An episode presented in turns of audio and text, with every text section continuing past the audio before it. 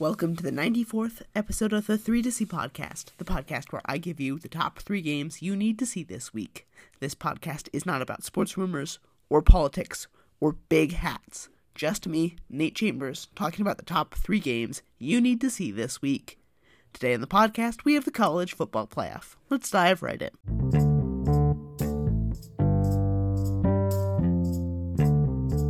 Because this is the 3 to See podcast and not the 2 to See podcast, and the college football playoff is only two games, I'll throw a freebie in there for you. Uh, there's an exciting Monday night football matchup between the Bills and the Bengals that is pivotal for AFC playoff seeding, and that'll begin at 8:15 p.m. Eastern Time on ESPN and ABC.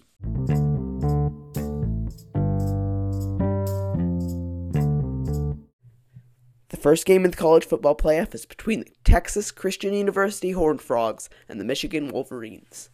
Michigan has dominated every team they've played so far on the ground. Usually it takes a little while.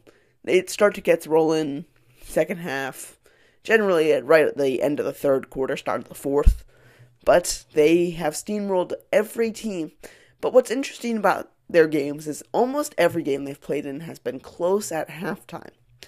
But if TCU wants to win this game, they're going to have to have the lead at halftime. And not just a one, two, three point lead. It probably needs to be at least a touchdown and hopefully for them, two scores. And to do that, they're going to need to throw the ball efficiently. So one offense likes ball control, one offense is more of an air raid style. TCU will have to get the throwing game going if they want to have a chance to beat Michigan. Coverage begins for TCU Michigan at 4:30 p.m. Eastern Time, Saturday on ESPN.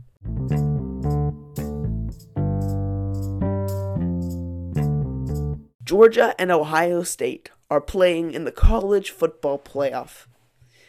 Ohio State has had a measure of college football playoff success. Usually, when they're there, they either flame out spectacularly or they make the championship game. Georgia has had a lot of college football playoff success. This is their third appearance. In the last two times, they've at least reached the national championship game. Last year, they won it. And they won it on the hands of their defense. A defense that has recreated the success of last year's group and will have to stop Ohio State to get back to the national championship game.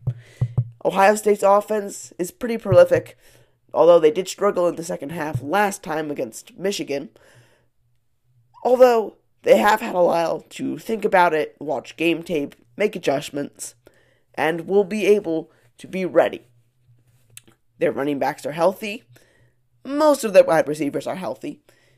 But Georgia's defense is healthy as well. It should be a great clash. And I think the difference will be Georgia's offense.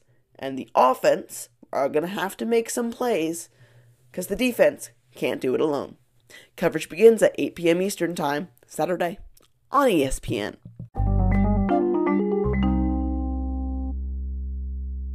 Let's hit the review section.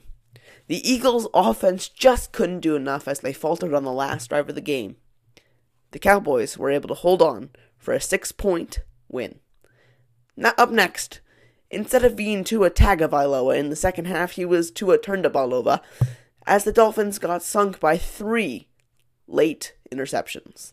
And finally, Jayson Tatum and the Celtics just pulled away from the Bucks on Christmas Day.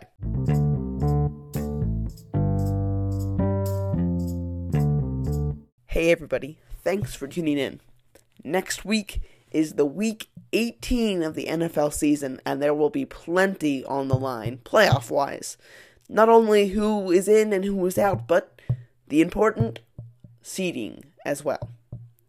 But for now, have fun watching and thanks for listening.